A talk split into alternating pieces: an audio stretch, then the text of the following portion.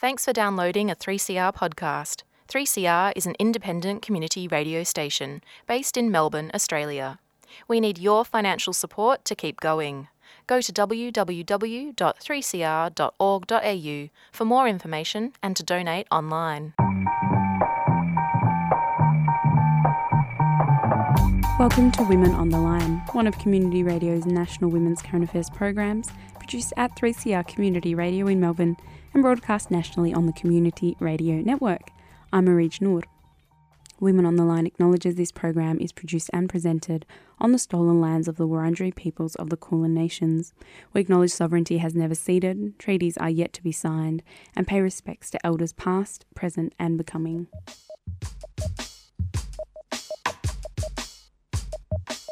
Today we hear two great interviews from 3CR broadcasters Giselle Hanna and Hope Mathumble. First, Giselle speaks with Catherine Barrett about the Holding Hands on Trams campaign, which commemorates an incident in the late 1970s where two women were arrested for holding hands on a tram. She also gives us an insight into some of the experiences of older LGBTI people she works with. Later, we hear an excerpt of an interview between Hope from Tuesday Breakfast here on 3CR and Dr. Kudzai Kanhutu about hepatitis prevention and treatment and how it impacts culturally diverse communities as well as Indigenous communities here in Australia. But first, here's Catherine Barrett on the incident from the 1970s.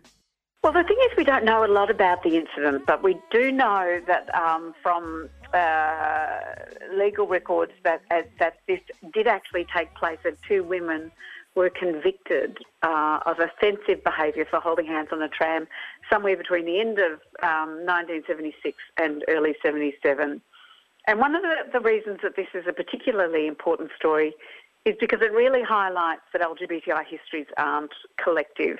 You know, I think that we often uh, refer to LGBTI histories as though everybody had had the same historical experiences, but in fact, in this case, what we want to raise awareness of is the fact that for older lesbians, um, lesbophobia was really quite different to homophobia because sexism was part of it as well too. And I tell the story, or, or, some of the older lesbians that I'm working with tell the story of you know the two women couldn't get a bank loan without a male guarantor. Um, and so the experiences of uh, for older lesbians, or what we refer to as lesbophobia, is is is a kind of a phobia about same-sex attraction, but it's also sexism thrown in. So we're trying to raise awareness of lesbians' historical experiences and lesbophobia in particular. And and I think Giselle, you called it a spectacular campaign, and I think one of the things about the story of the two women holding hands on trams is it is it sort of captured people's imagination. I think particularly for people who catch a tram or who catch public transport who hear this story find it quite incredulous that two women would have been convicted just for holding hands. And it's a really important reminder of, of, our history. And what we wanted to do with the campaign was kind of capture people's interest and engage them in understanding history. So it's, a, it's, a, it's an incredibly important campaign. I'm really interested in this distinction that you've raised between lesbophobia and homophobia because I, I think there have been so many developments in the um, anti homophobia space and, and in the queer community. And I, you know, I think those advances are excellent, but I'm not sure that the specific. Um, the, the specific oppressions or experiences of women in the broader queer community are, are looked at in any detail. And when you talked about the differences, I think you were placing that in a uh, in an historical context. And I wonder if you think the differences between lesbophobia and homophobia are still pertinent to discuss today. Look, I think I think absolutely they are. I mean, William Faulkner said history is not dead, it is not even past. And, and, and in the work that I do with LGBTI elders, I see the legacies of history everywhere. And I've been just doing some work today on LGBTI elders and a sense of entitlement. You know, there's not that same sense of entitlement today for older, pe- older LGBTI people that there is for younger LGBTI people, and that's a legacy of history. But we see the legacies of history as well too with the debates in federal parliament or the debates about same-sex marriage. You know, we need to understand the homophobic or the lesbophobic responses and the transphobic responses, that they are legacies of history. You know, there are still there are still people today who think that being LGBTI is a badness and a madness. And that's because historically, at some point, you know, they were declared to be such. And so history is still here with us today. And I think by understanding that history, we can understand that we have it with us in the room wherever we are. And, and I think it's really incredibly important to, to acknowledge that, not just for people who have contact with older folk, but for those who are working in services, for people who have family members who are older LGBTI, and also too for people in the broader community. Like, you know, if we're having a debate about same-sex marriage, for example, and you're hearing, you know, homophobic or transphobic or lesbophobic comments, we need to understand where they came from. And when we do that, I think that that helps us to let go and, and actually go, well, being a lesbian is, is not a madness or a badness. And we, we actually stopped thinking that way in the 70s. So can we please just let go of that? Um, and so I think that, that that history tells us that, uh, something about what we need to do to do today. Yes, I think it is incredibly relevant. It's um, it's actually the case that lesbian women, aging lesbian women, are among the poorest members of society. Not the poorest, obviously. There are lots of different um, categories of people that face oppression. But, you know, you're talking about some historical legacies, things like the amount of money women were able to save in superannuation, for example, are contributing factors to ageing lesbians' poverty. Is that an issue that Alice's Garage picks up? And, and how do you support ageing lesbians um, in relation to uh, social poverty? Well, it's a, really good question. So one of the projects that Alice's Garage uh, is running is a project called the Tango Project. And we are working with LGBTI elders to document their experiences of abuse or discrimination and the difficulties difficulties they face on the basis of their LGBTI identities. And so there are a range of issues that are coming up through that. Uh, and, and we're about we're about um, ten months into that project. And I think one of the things that's really interesting about working with LGBTI elders, I think, if I can generalise for a moment, there isn't a sense of entitlement. And so the, the people, the LGBTI elders that I work with, when you say to them, you know, what is it that we need to do? And often people will say to me, we need to make it better for younger LGBTI people and, you know, make sure that it's okay for them. And um, the, the work uh, Tango Project is doing is really getting LGBTI elders to think about that it's okay to say uh, what are the difficulties that you are experiencing and what is it that you need. Um, so that's the vehicle for identifying the issues. And at the moment, probably one of the really common issues that's coming up, other than LGBTI um, phobia in services, is the issue for LGBTI elders with their families of origin. And that's particularly the case for people who are coming out or transitioning late, that they have adult children who take exception to them forming same sex relationships or transitioning. Uh, and that's fine while an older LGBTI person is autonomous and able to make uh, decisions on their behalf. But if they become ill or have a disability or become reliant on their family members or service providers, what people are telling us is that um, family members in particular are stepping in and going, well, you know what, I don't actually like the fact that you've got a same sex partner and I don't acknowledge that relationship or I don't acknowledge um, this gender that you're now telling me um, that, that, that you have uh, and actually restricting gender expression or not acknowledging same-sex partners. And that, that may sound trivial to some listening to this program, but it is, I can tell you it, it has most devastating consequences for two reasons. And one of them is that if you've got family members that you are reliant on, and they say, I do not recognise your relationship, and you've got somebody who's dependent on their on their children or, or wanting to have contact with their, their children, it puts them in a really difficult position and puts a real tension um, between their them and their partner uh, and their relationships with their adult children. And if you've got somebody who's um, as was the case, we had a, spoke to a number of people in some research I've been involved in previously, where they were caring for a same-sex partner who had dementia, uh, and their partner's adult children had never approved of their mother becoming a lesbian. Uh, and when their mum developed dementia, they applied for uh, financial power of attorney and medical power of attorney and, and tried to take over control of their mother's life because they did not recognise their mother's uh, sexuality or her same sex partner. And so there are a number of issues, uh, in, you know, that LGBTI people face, but thinking about lesbians in particular, uh, there really are, you know, quite particular issues. And I guess one another one that that, um, that people have raised with me historically was because being a lesbian was considered a madness and a badness. That a number of older lesbians that I've spoken to who had children and then recognised a same-sex attraction and formed a same-sex relationship were then uh, deemed to be unfit mothers, so um, had difficulty getting access to their children. Uh, and so that's a hell of a price to pay for you know, for for being a lesbian, really. Women's on the line. oh, was... Women on the line. Women on the line.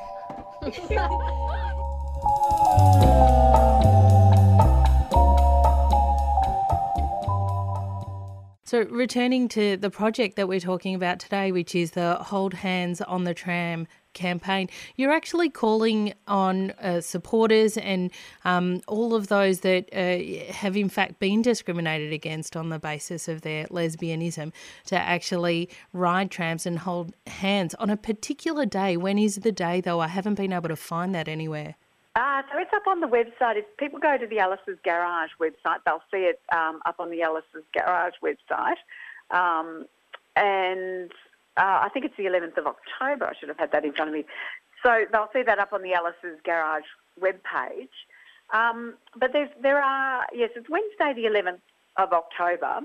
And so there are four aspects to the campaign. One of the, the first things that we're inviting people to do between now and the event in October is we are inviting women to hold hands in a public or a private place, take a photo and um, put it up on social media with the, with the hashtag women holding hands.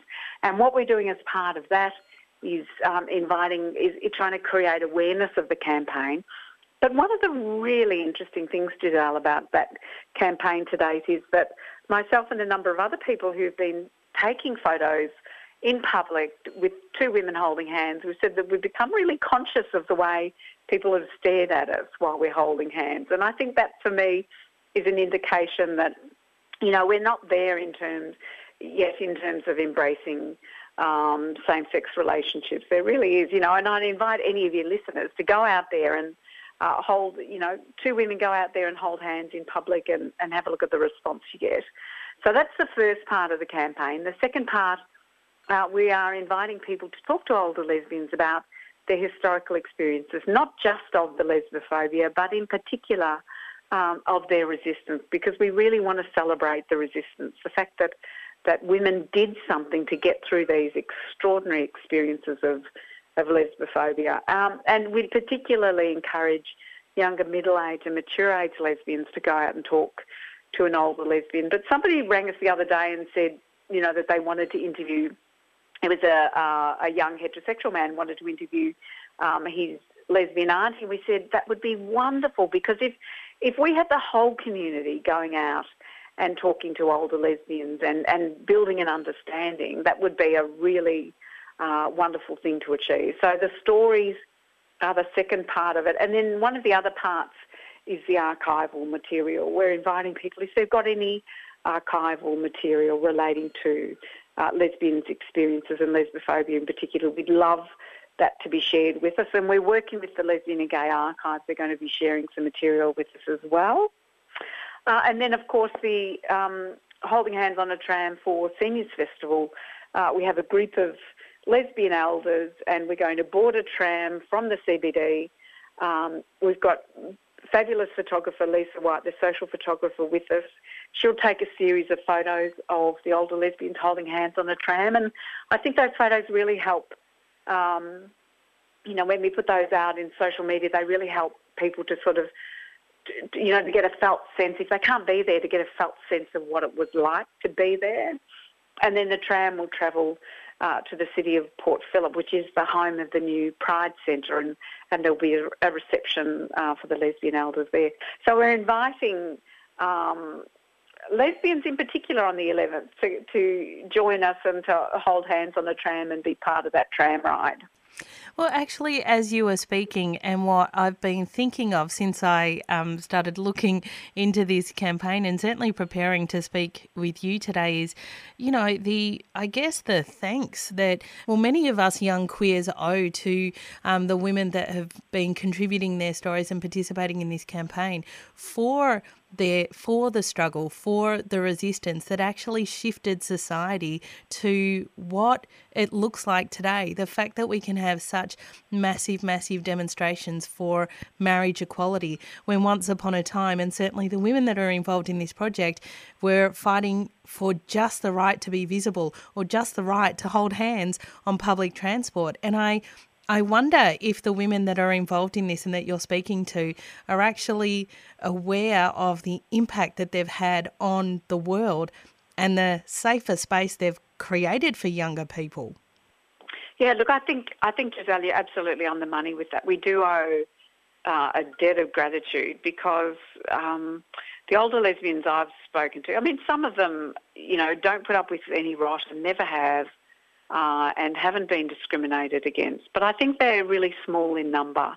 Most of the older lesbians I've spoken to uh, have really uh, had a tough time in terms of, of the responses from their families at an early age. You know, they've lost jobs, people have had shock therapy, they've, you know, been driven out of town, you know, they've, you know, haven't had access to their kids, really struggled financially uh, and mentally as a result of um, the responses of the community to to them. So I think, um, you know, I've spoken to some of the, you know, Jean Taylor and some of the lesbian historians that there are around the place, and they're really pleased at the prospect of, of the community being interested in their histories. And and I think that that's one way of, of um, giving thanks and, and um, being respectful is, is to actually say, that we want to know. And and we, we take so much for granted. We are so much, um, you know, I've, I've been working with LGBTI elders for 10 years and the changes in 10 years are really quite extraordinary. And we're not there yet. But one of the lovely things about being in, in um, an LGBTI person in Victoria is that this year for Seniors Festival, there are 10 LGBTI events which is really quite remarkable. And I think for us to have this, you know, hold hands on a tram as part of Victorian Seniors Festival is incredibly important because because it says to LGBTI communities, older people are here. And it says to people that, that you know, the, the hundreds of thousands of people that are interested in Seniors Festival, it says LGBTI people are here. And so that's one of the things that I really love about this campaign, that it is part of Seniors Festival because it says the government supports this, which is incredibly important. But we celebrate seniors and the contributions that they've that they've made, and we recognise uh, LGBTI people as part of seniors, which is in- incredibly important. So you know, I feel like this is a real milestone, and the response to date to um, you know the hashtag women women holding hands and people's excitement about this project has been really quite heartwarming. Well, if there are listeners out there that want to contribute their stories or their archival materials or photos or any of that, how can they how can they participate? Uh, if they go to the project webpage, alicesgarage.net, and go to the tram page, um, you'll see all the details there. And yeah, we'd, we'd love to hear your stories. Um, we'd love to see your archival material and being able to. I mean, with scanning, with scanning now, you you know, you don't have to. People don't have to let go of their copies of archival material. They can send us a copy, uh, which is fantastic. And uh, if you're on social media, please, you know, sh- share the hashtag. Send us a photo of two women holding hands and support the campaign. We'd love it on community radio around Australia. You're listening to Women on the Line. Go to 3cr.org.au slash women on the line for more information. Don't forget you can like us on Facebook and follow us on Twitter. That was Catherine Barrett in conversation with 3CR's Giselle Hanna about how to get involved with the Holding Hands on the Tram campaign. Now we hear an interview by Hope Mathambu from 3CR's Tuesday Breakfast with Dr. Kudzai Kanhutu about hepatitis prevention and treatment and how it impacts culturally diverse and Indigenous communities.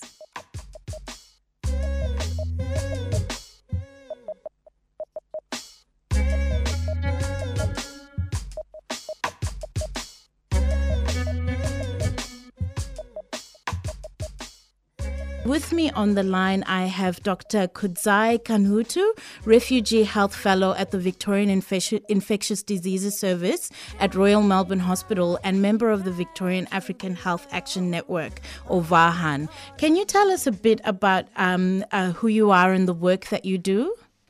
Uh, sure. Um, so my role is I'm the Refugee Health Fellow and I'm also an infectious diseases physician. So that's based out of the hospital.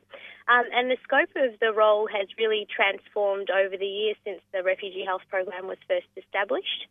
So um, at the moment I do clinical care, so that involves seeing refugee and migrant um, people through the clinic that we run at the hospital and also through CoHealth in Footscray. We also have a research arm of the program where we, and at the moment we're doing research into telehealth and uh, home housing situations or the impact of housing on health outcomes. And we also do a lot of advocacy through the Victorian Refugee Health Network. And the final pillar is uh, work, workforce capacity building. So one of the programs I'm involved in is um, with the primary health networks, and that's outreach to GP practices to talk to people about health matters affecting refugees, and in particular, obviously, my clinical background, uh, looking into hep- viral hepatitis, HIV, TB, and those conditions that are more prevalent in some of our refugee and migrant groups. Yeah. And uh, liver cancer is the fastest growing cause of cancer deaths. How does hepatitis specifically contribute to this? Well, when somebody has chronic hepatitis, and I think that the statistics are actually quite shocking worldwide. So it at the moment, we know that it's the seventh leading seventh cause of mortality worldwide, so chronic viral hepatitis. And what happens when a person has chronic hepatitis is they may not be aware, and in Australia, about over 50% of people will not actually know that they have viral hepatitis.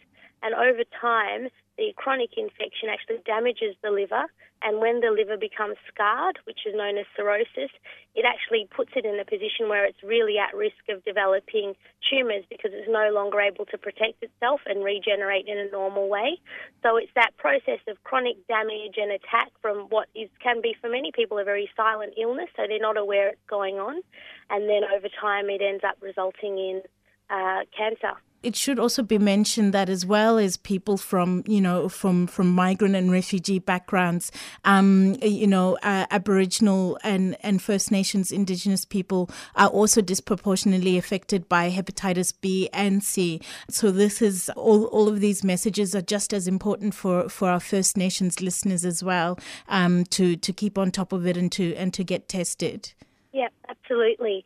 And I think one of the things that with both of the viruses, they're very old viruses. As yeah. much as they're they are new to our consciousness, they're actually very old viruses that have been circulating in the human population for hundreds, if not thousands, of years. So um, there's a there has actually been a lot of research done in Australia by um, some of our colleagues, some of them in Melbourne and in the Northern Territory, looking at where hepatitis B came from, how it's landed in in amongst you know human population. So um, there's a long history there, and you know. And as much as there's a long history with our Indigenous and our First Nations people, um, there are lots of issues that affect them. That are, and, and again, hepatitis B and C is one of them. And yeah, we'd really love to see both refugee, migrant, and our First Nations people um, become aware and get get empowered to get out there and get tested get treated and stay well and healthy. Yeah, no, you're, you're definitely right. I'm I, the the history of, of hepatitis B as as a virus is, is a very interesting one. Um, where can people go to find out more information about uh, viral chronic um, hepatitis and and where they can get more information if they feel like themselves or maybe a family member or loved one um, may be living with either uh, Hep B or C? Look, a really fantastic one stop shop would be the Hepatitis Victoria website, which is www.hepvic.org.au, and that's fantastic in terms of it has links to other relevant websites and, you know, information pitched at different levels. So from people who are just curious to know more through to health professionals, and, and they obviously provide um, education and a, a, number of resources as well that have, and many of them are free of charge, which is a key thing. And I'd really encourage people to also Google um, the hepatitis B story, which is an educational resource um, for patients and consumers that was put together in a very low English literacy, low literacy format. So it's very visual and it's been translated into a number of languages. So you can actually even watch some videos as well that go through what is chronic hepatitis, um, B in this case, and what are the steps that you can take to um, to get tested and and communicate some of the key issues around breaking down a lot of the stigma and discrimination that goes with um, viral hepatitis. You just heard from Dr. Kudzai Kanhutu ending on some resources for people to learn about hepatitis and breaking down the stigmas about viral hepatitis.